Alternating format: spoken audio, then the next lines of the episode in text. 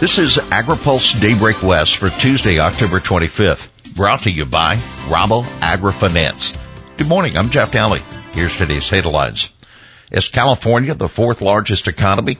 Preparing for flooding.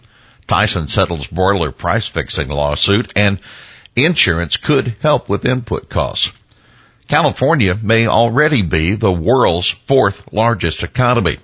For years, speculation has swirled over California, surpassing Germany as the world's fourth largest economy, but that may have already happened. According to Bloomberg columnist Matthew Winkler, one economic forecast suggests California is ahead by $72 billion, though that can't be confirmed until next year. He cited corporate gains of nearly 150% over the past three years.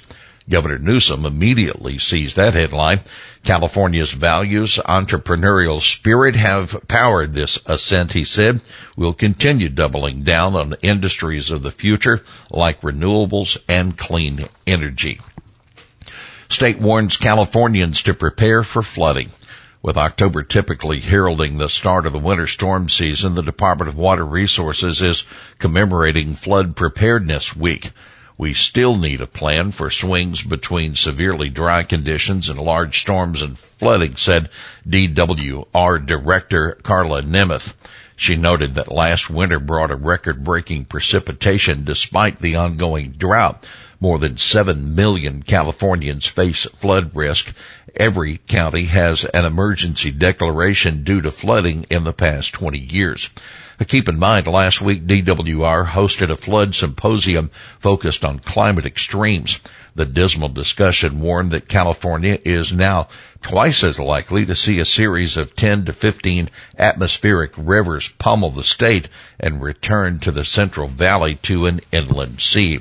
Precipitation is more likely to come from the form of rain, sending more water from the mountain peaks down slope. Ground scarred from wildfires can repel moisture under such conditions, leading to more rapid runoff. We'll have more AgriPulse Daybreak after this. When you work with Rabo AgriFinance, you get the global knowledge and financial strength of one of the world's largest and most innovative food and ag lenders. Tools essential to realizing your aspirations. Discover how an unmatched network of local and sector experts can help you confront agriculture's challenges and seize the opportunities that lie ahead. Learn more and contact us at www.raboag.com. Creating value, connecting vision. Rabo AgriFinance. Good morning and welcome back to AgriPulse Daybreak.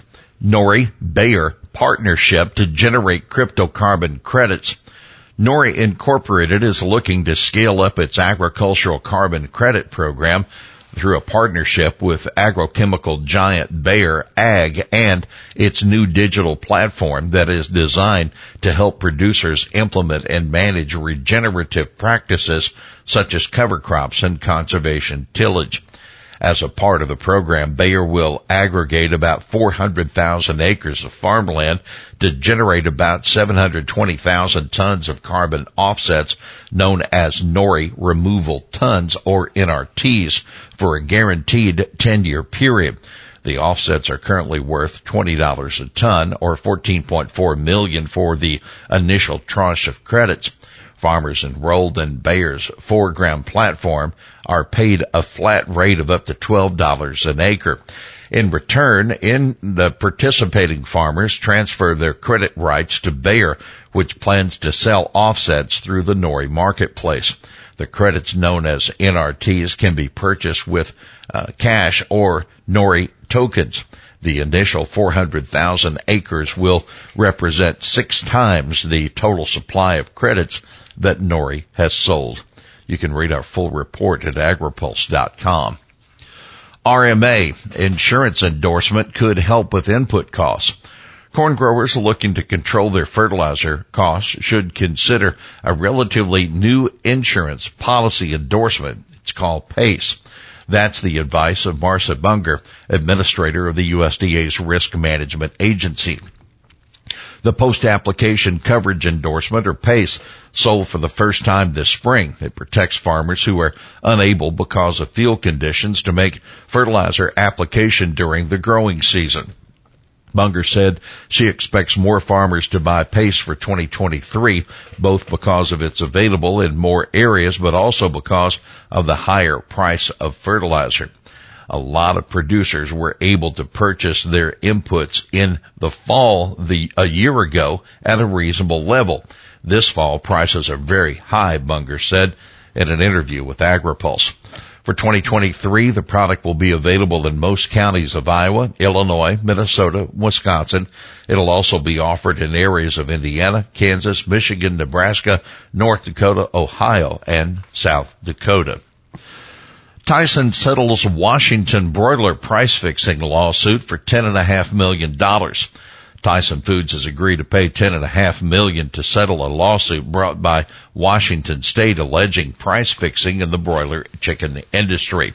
Attorney General Bob Ferguson announced the settlement yesterday, which brings to $11.7 million the total from the three companies that have resolved the state's claims against them. The Attorney General's office reached a $725,000 resolution with Mar-Jac Poultry in May $475,000 resolution with Fieldale Farms Corporation in August. As a part of the consent decree approved by a state court judge yesterday, the Attorney General's office said Tyson Foods will cooperate with its case against the other co-conspirators. Tyson did not admit wrongdoing in the consent decree. The 16 remaining chicken producers named in the lawsuit include Pilgrim's Pride, Perdue Farms, and Koch Foods.